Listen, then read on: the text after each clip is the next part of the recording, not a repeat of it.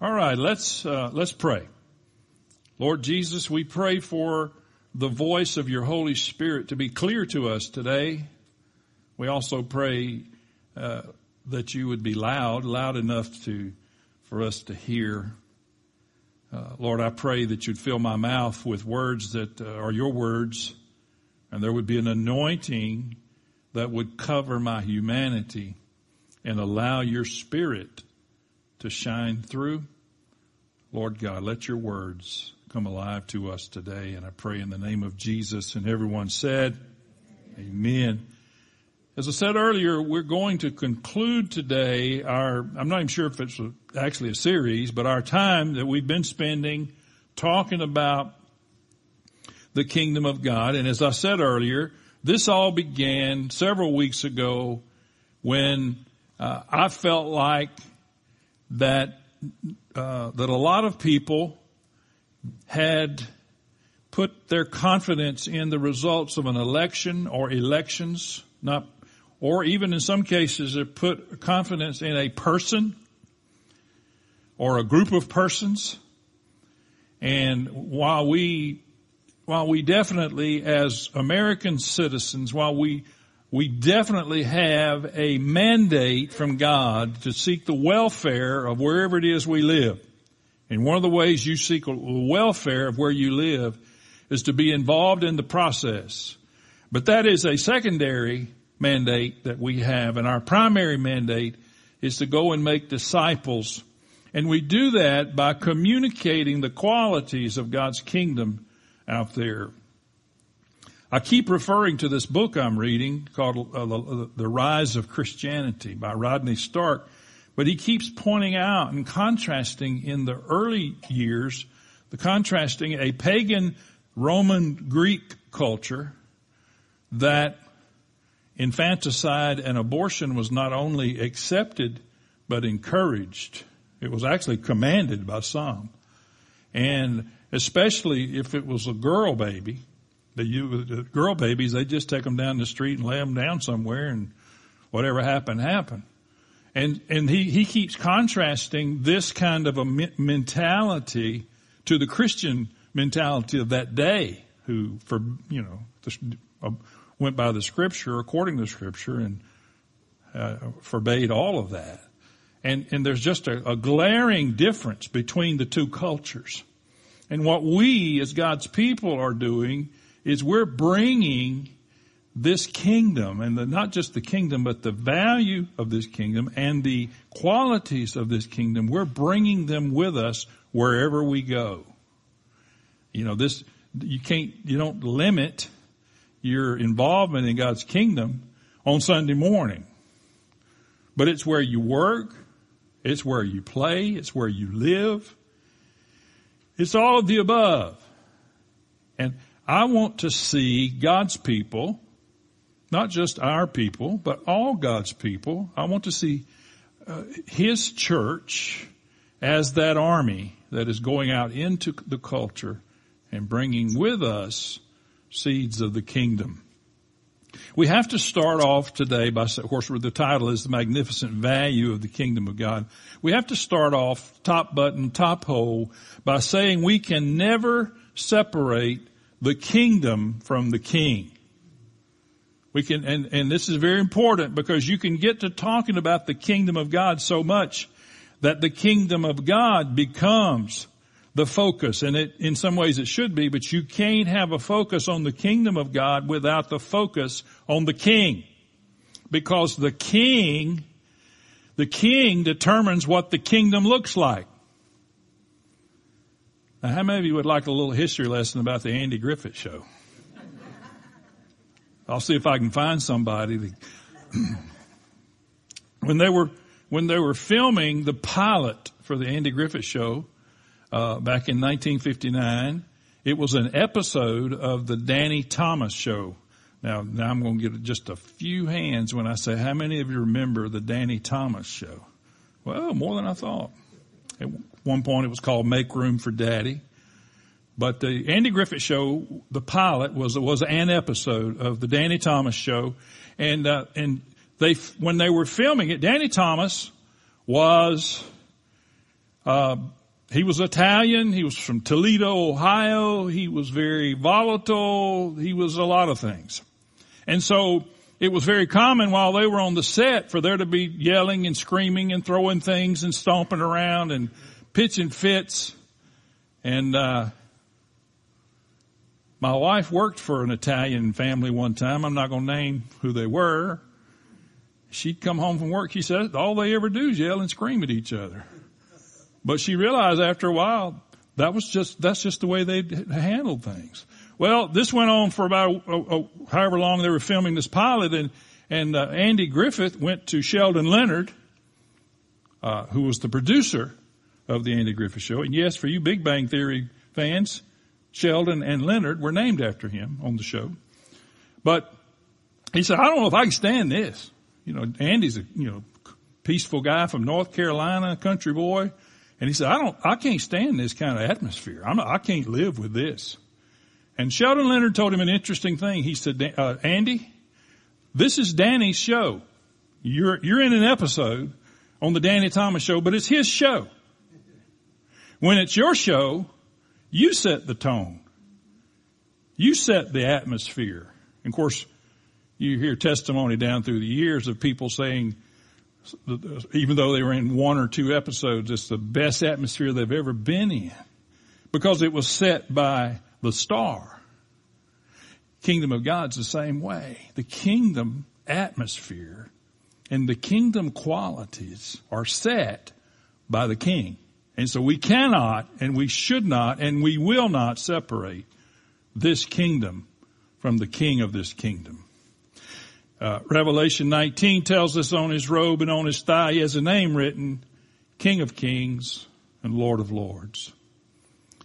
1 Timothy 1.17 it says to the King of ages, immortal, invisible, the only God. Jesus told Pilate, if my kingdom were of this world, my servants would have been fighting. I think some of God's people think that his kingdom is of this world because they seem to be fighting all the time. And they're fighting one another and they're fighting the media and they're fighting everybody on Facebook. Facebook should have ropes around it for like a boxing ring and other social media. My kingdom. He said, er, repeat that, my kingdom. Now he's saying it's his kingdom. And we need to, we really need to keep that focus. And so today as we close out these messages regarding God's kingdom, we're going to focus in on the special value of this kingdom from heaven or the fact that it has a special value to us and to everyone else. Uh, if you want to turn to Matthew 13, uh, we're going to read verses 44 through 52. I'm not going to read a thing till I get my glasses on. Um, and I'm reading once again from the English Standard Version. If you would mind standing while we read the scripture. Um, starting at verse 44. The kingdom of heaven is like treasure hidden in a field, which a man found and covered up. Then in his joy, he goes and sells all that he has and buys that field. Again, the kingdom of heaven is like a merchant in search of fine pearls who on finding one pearl of great value went and sold all that he had and bought it. Again, the kingdom of heaven is like a net that was thrown into the sea and gathered fish of every kind. When it was full, men drew it ashore and sat down and sorted the good into containers but threw away the bad. So it will be at the end of the age. The angels will come out and separate the evil from the righteous and throw them into the fiery furnace. And in that place, there will be weeping and gnashing of teeth. Have you understood all these things? They said to him, yes. And he said to them, therefore every scribe who has been trained for the kingdom of heaven is like a master of a house who brings out of his treasure what is new and what is old. You can be seated. We're, we're going to briefly touch on all of those, but don't worry. Uh, we'll have you out of here before two at least. he starts off by t- talking about this hidden treasure found. Hidden treasure. This man finds this treasure as he's going along his way, he finds this treasure he's so enamored with it that he hides it again. Now don't, I said last week or I said recently, don't get too tied up in the details of parables.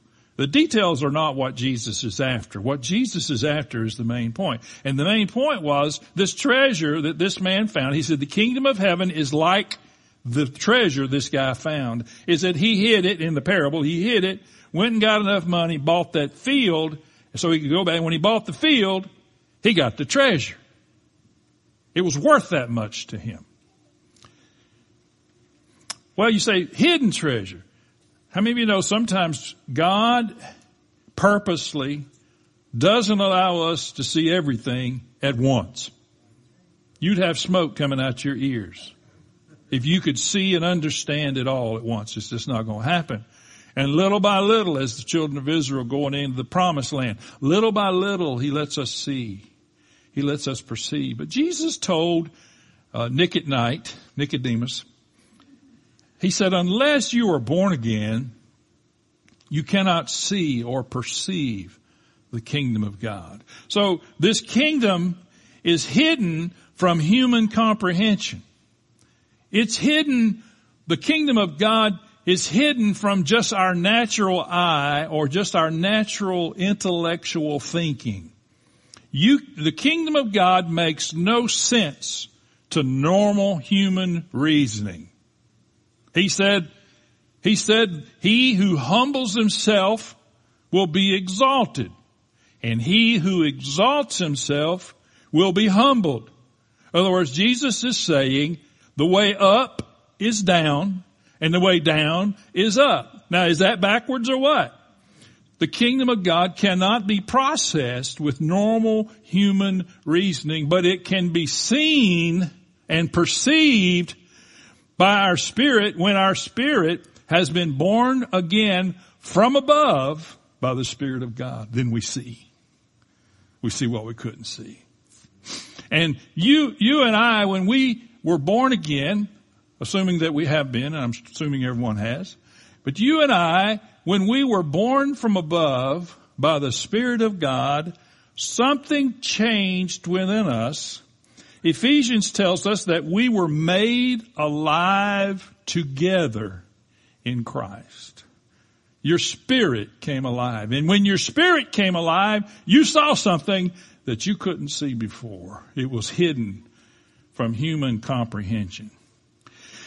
Now, Jesus uses this parable, this example of treasure, hidden treasure, and, and, the treasure that was found because he knows that in the Jewish culture, in, in rabbinic law, uh, it's different than you and I think. We think, okay, when I find a million dollars laying, you know, on the sidewalk, uh, at least I hope we do this. I want to know who it belongs to. I want to know where I can take it to put it into the hands of its rightful owner. But in the rabbinic law, this was not the case. This is what the rabbinic law says. What finds, what finds belong to the finder and what finds must one cause to be proclaimed? These finds belong to the finder. If a man finds scattered fruit or scattered money, etc., these belong to the finder. In other words, this is where the phrase comes from. Finders, keepers, losers, weepers. Well, it doesn't, doesn't come from there, but that's what it is. Is if in a Jewish rabbinic law context, if you found money or if you found fruit in this, and that's what it says, if you found something, you didn't go look to see who it belonged to, it was yours. It was yours to keep. You say, well, that's not fair. Well, I'm not even going to get started on that. But it's true. And that was their, the way they did it. And so Jesus knew this when he said this parable, the hidden treasure. He knew that this, if a guy found the treasure, it was his. Now, he, if he didn't own the field, I don't know, maybe need to go buy it. But he's using this, this, uh, idea of finding this hidden treasure to give us the main point. And here's the main point. The main point is the joy of discovery that made this man willing to give up everything to make this treasure his own. I don't miss that. That's, that's the, that's the main point of this parable and really and truly the next one as well. It's, it's the joy of discovery that made him go and give up everything to make this treasure his own. When you and I are born from above by the Spirit of God and we see His kingdom, we see His rule in our life, His reign in our life, and the righteousness and the peace and the joy that comes out of that relationship, we're going to do anything. We're going to do anything to get that to be a part of our lives. If we're not willing to do anything to have God's rule and reign in our lives, we don't really see the kingdom. We don't really see it. We'll touch on that in a little bit. But that's the main point. I said last week, I'll say it again today, that the kingdom of God, according to Jesus' prayer in Matthew 6, kingdom of God is God's will being done on earth like it is in heaven. Kingdom of God, if we're, if we're, uh, functioning in the kingdom of God, if we're being obedient, then God's will being done on earth like it is in heaven, according to Jesus praying, is what the kingdom of God is. Now we in the Western world, we don't think about kings and we don't think about kingdoms. I mean, we watch the royal family. Well, maybe we do. I don't know, but we wonder, but we don't, we can't relate to having a king or a queen. Uh, quite honestly, I'll get on my soapbox for about five seconds here. Quite honestly, we have turned the presidency of the United States into a kingship. We've made our president a king. And our founders never intended for that to happen. Never intended. Uh, guys I listen to on podcasts call it PWS. Presidential Worship Syndrome. Anyway, I'll get off of that. His, His will being done in the earth like it is in heaven. To embrace this treasure of God's kingdom, it means to lay down, laying down of certain aims and certain ambitions that we would hold dear. Jesus said, count the cost. You know what that tells me? There's a cost. If you're going to have to count it, there must be one. And I must be, if I'm going to have Jesus as my king, I've got to be willing to get some of me out of the way and ultimately all of me out of the way or he can't be king over me. And I assume you're the same way. And for us to walk in this, in this kingdom and to embrace this treasure, now stop thinking of the kingdom of God as a bucket of, of gold and silver and jewelry, but the treasure is Jesus himself. The treasure is the king of this kingdom. And for you and for me to embrace this treasure and all that it entails, then we've got to be willing to abandon certain ways of life that will conflict with God's will. If you want to enjoy the fullness of, of, of Jesus being your king, you and I have to be willing to say there's some lifestyles and some life decisions that I cannot accept because they ha- they're in direct conflict with what Jesus says with his word. And I understand that if I accept a lifestyle or a life decision that is in conflict with what God says, well now I have accepted less than what God has for me. I've settled. I can't do that. I want to embrace the treasure. I mean, the treasure is righteousness. I mean, the qualities of the treasure is righteousness. It's peace and it's joy in the Holy Spirit. The kingdom of God is marked by forgiveness and reconciliation. The kingdom of God is hope. It's joy. That's so much different than what we see in a godless culture. A godless culture. Jesus says more than one place, deny yourself, take up your cross and follow him. We, to embrace that treasure, we deny ourselves. I mean, this guy, he was willing to go sell, sell something and to, be, to where he could buy this field. He had to deny himself of something to be able to buy the field. By the way, when you, when you buy the field of the kingdom of God, when I'm doing quotations, when you buy the field of the kingdom of God, you get me. That was supposed to be you the field. You in other words, you got the whole field. You buy you buy me and you buy these people and you buy those watching at home and you buy anyone who names the name of Jesus Christ. They're part of the field. Uh, that may change your mind about whether you want to buy it or not, but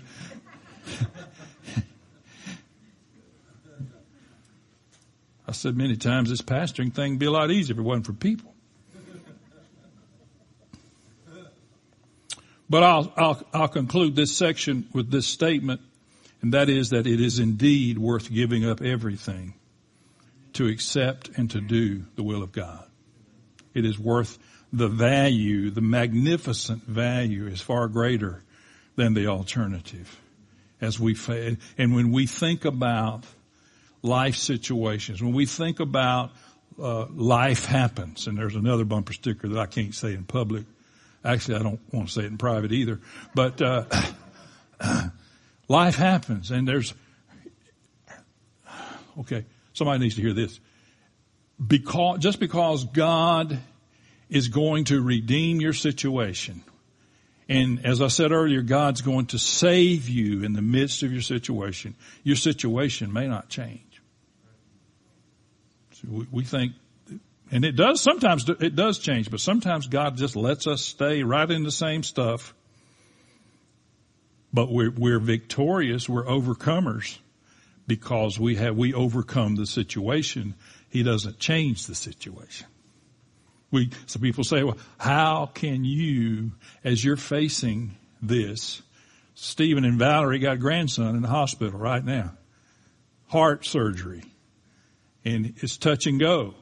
So how, they say, how can you have joy and hope knowing that, and it makes it worse that because of, oh Lord, I'm glad I didn't say what I almost said. Because of the pandemic. Makes it worse. They can't even go to the hospital.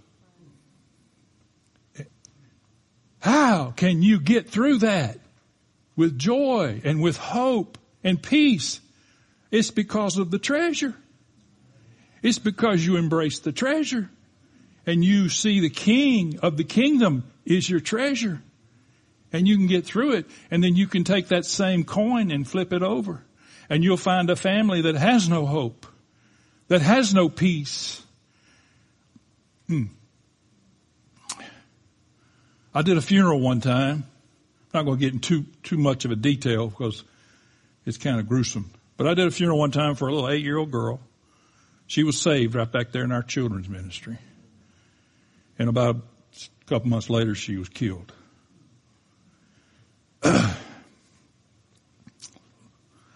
Lord help me not to, what not to say here.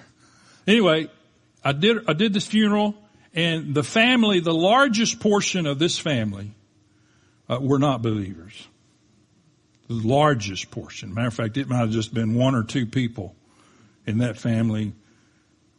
And I'm talking about the extended family were believers. And so naturally, eight year old girl, let me just say she died under some gruesome circumstances.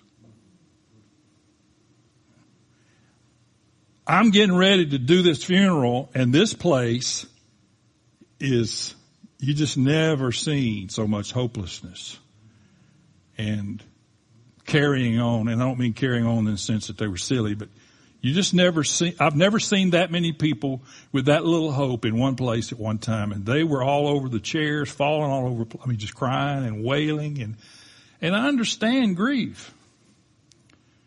But I understand that we grieve not as those who have no hope. And these people had no hope. I had to calm that crowd down. Some of you probably were there. I had to calm that crowd down enough. I had to keep working them till I got them calmed enough that we could, we could have the service because they'd had no hope. Now the mama did. She recently passed away herself. The mama did and some of the, uh, one or two of the others, but that was it. And I understood the treasure that day. If I didn't before. Those of us who embrace the treasure realize that it's worth giving up everything to do His will. He goes into this next parable, which is very similar to the pearl of great price. The pearl is obviously the kingdom of God. It's priceless. And this guy sacrificed all that he had and he bought it. He sacrificed everything that he had so he could get this pearl of great. Now contrast this person who's nameless. Of course, the rich young ruler is nameless. Contrast this person who's found the pearl of great price, the kingdom of God and the king, and contrast that with the young rich ruler who was given the same opportunity by the Lord himself. And instead of sacrificing all that he had to buy that pearl, he went away sad. And the reason he went away sad is because his stuff had him. And he couldn't give up his stuff. And he couldn't buy the pearl. There's a great verse in Proverbs 23, 23 says, buy truth and do not sell it. Buy wisdom, instruction, and understanding. What do you buy it with? You give up you embrace the pearl. You embrace the treasure. You embrace the truth and then you wisdom and understanding and you do not sell it. In other words, you do not let it go. Whatever it costs you. Whatever, whatever you have to change the way you think. Whatever you have to change the way you approach life. Whatever it is, you buy the truth and you do not sell it. You do not trade it. You do not taint it because it's a pearl, it's part of the pearl of great price. We understand that there are other pearls. There are a lot of things in our life that are good things. A lot of things that we would call pearls, little, little pearls of life, like knowledge, which you could say education, uh, art, music, literature, serving our fellow man. These are all, all pearls and there are lots of things in our life that are good things. And I'm not suggesting for one second that we cease doing any of those things. As a matter of fact, I would suggest we increase doing those things. But they're, they're not the pearl.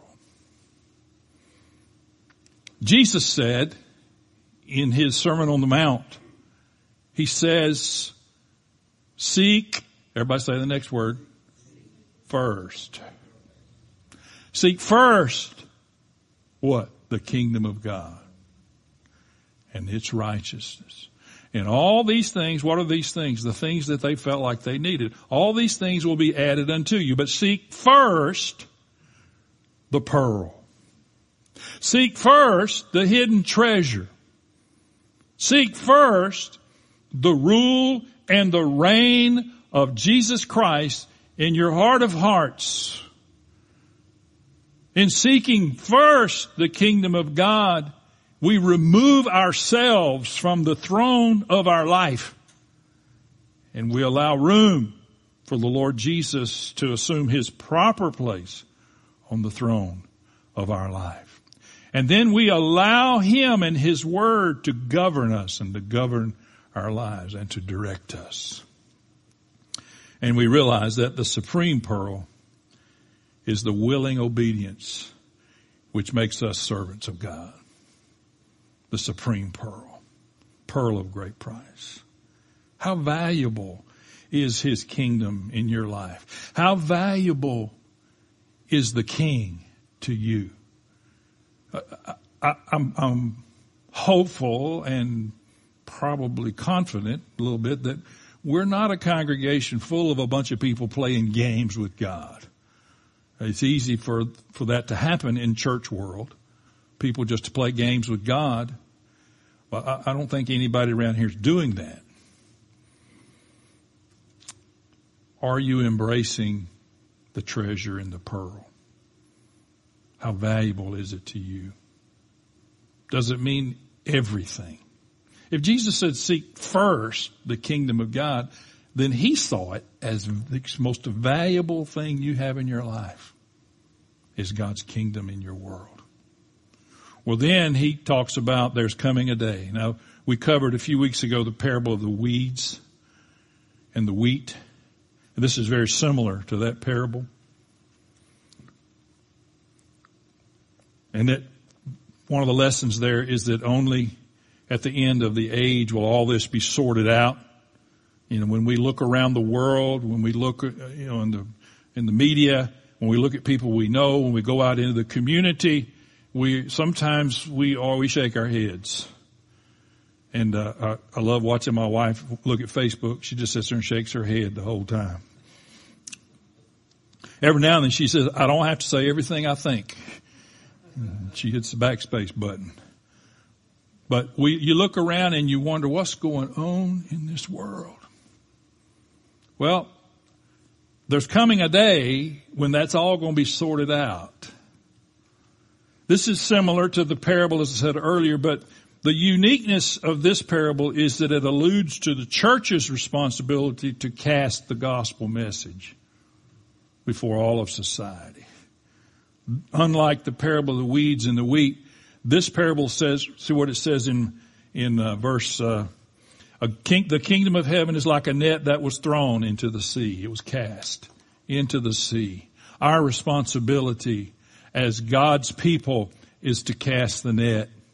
It's God's business who's in the net. Well, all people. It's God's business to sort it out. It's God's business to sort it out who, who are believers and followers of Jesus Christ and who are not. The parable of the weeds and the wheat said they're all growing together. Don't root them up. But it, but it explains why there's evil seed and good seed in the world. And this one says, throw the net, cast the gospel message before all of society, realizing it will attract all types of people some of whom will be found unredeemed by the angels at the end of the age. Now we may not like that, but we're not in charge. I don't, want to get too deep in the weeds. Let's just say this. Some are going to make it and some are not. What do we do? Cast the net. Cast the gospel message. Uh, we, we pulled into, well, we went to Phil's friend's business yesterday. No, Friday. One day, pool place up here. And, uh, we, we, we looked at it. We're going to buy a kiddie pool and put behind our house. No, we're not.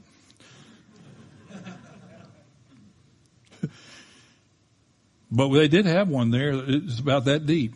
It's really nice. In ground, all the nice tile and everything, and it's that deep.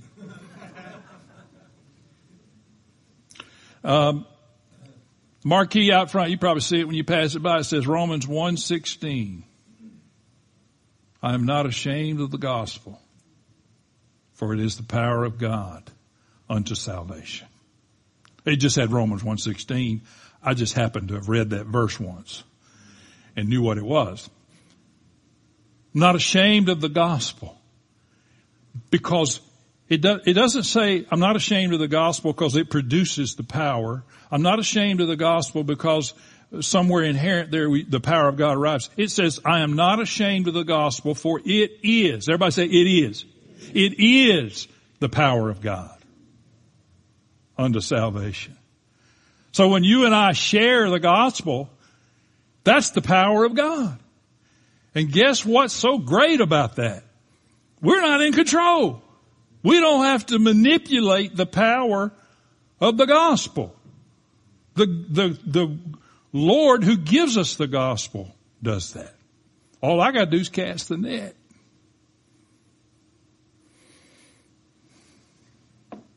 And then he finishes up with new and old treasures. The real lesson from this parable is this, and that is to use all the contents of the treasure chest. I used to use this, this used to be a principle that I used, and they did it today, uh, when I was a worship leader, back before they let me preach. Uh, I was a worship leader and I would use this as a principle that when I began to prepare, I don't, I never prepare as well as they do, but when I began to prepare for a worship time, I would always make sure I had some new songs and some old songs. Or some new songs and an old song. Like I said, they, they did that today. I would try to draw new and old out of my treasure chest. And that's not what, that's not primarily what this verse is talking about, but it's a great principle in life. But it talks about the scribe in verse 52. He said, therefore every scribe who's been trained for the kingdom of heaven.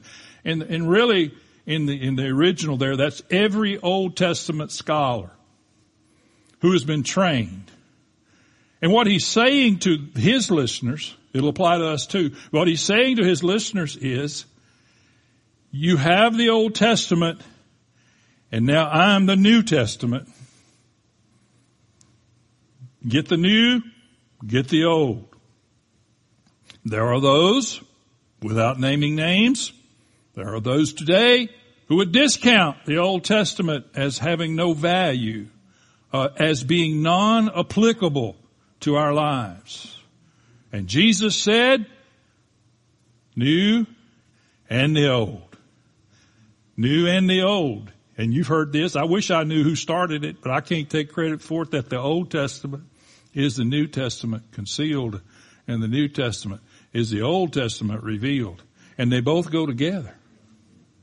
And Jesus is saying to these Old Testament scribes, you need to be sensitive to what the Holy Spirit is doing because He's doing a new thing.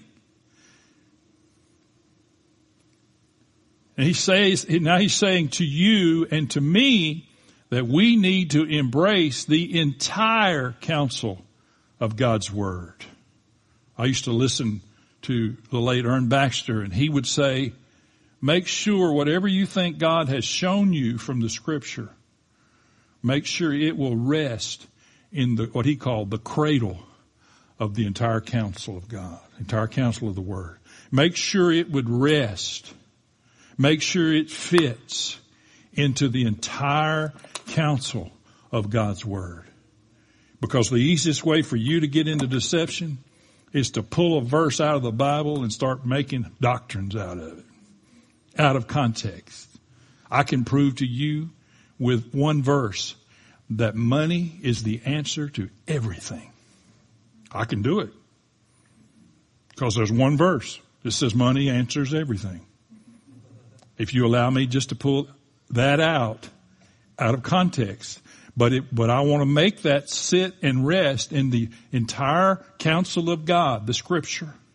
If it doesn't rest in the entire counsel of God in the scripture, then I've got to discount it. And Jesus is saying, you have, you have the entire counsel of God, you've got the old, and you've got the new. And as you and I approach the scriptures, we have the old and we have the new. And you can't discount any of it. It all goes together. And here's another thing. This is, this is, uh, more of us charismatics. Not so much anymore, but it used to be. It's, it's also not going after every new thing to the exclusion of what has been settled. Every new thing, I, you know. When you start seeing things in the Holy Spirit, you start see, you start wanting to look for only that which is new. And boy, Solomon had it right. He said there's nothing new under the sun. We want to go after every new and exciting whoo, thing. And Jesus is saying, uh, there's new things. They're not new to us, by the way. When you, when you see something new in the scripture, it's been there all along. You just saw it for the first time. But it's new to you and it's new to me by the revelation of the Holy Spirit. When you see that, then make sure that you embrace what's been there all along, the Old Testament as well, or what God said before. By the way, God never say anything that, that violates His word. Second Timothy, Paul is admonishing, as Phil alluded to earlier, Paul is admonishing his spiritual son, Timothy. And he says to him, but as far, as for you, Continue in what you have learned and have firmly believed, knowing from whom you learned it. Now I'll just tell you, the from whom he learned it is his grandmother and his mother. They taught him. His father was a Greek. He was not a saved man, but his mother and his grandmother were, and they taught him the faith. He said, and, for, and how from childhood you have been acquainted with the sacred writings, which are able to make you wise for salvation through faith in Jesus Christ. And here's one we hear quoted a lot. All scripture, everybody say all scripture, is breathed out by God and profitable for teaching, for reproof, for correction, and for training in righteousness. That the man or the person of God, the woman of God, may be complete, may be complete in the sense of, of uh, maturity, equipped for every good work. I read that to end this because I think that Jesus is telling us in this parable and telling, he's telling the, the scribes definitely, hey, don't just, don't just embrace what's, what the old is, embrace the new too. But I'm telling us that we as God's people, and we've probably talked about this several Sundays in a row now, that as we live in a society and in a culture where every week I hear of another church who are dis, who's discounting the value of the scriptures and discounting the embracing of the scriptures as our standard of life and standard of living, I think Jesus is telling us embrace the old, embrace the new, embrace it all together. And, and don't forget what you've received from God, from the Word of God, and live your life accordingly. And then as Andy Taylor says, you can go out there and act like somebody. Stand with me.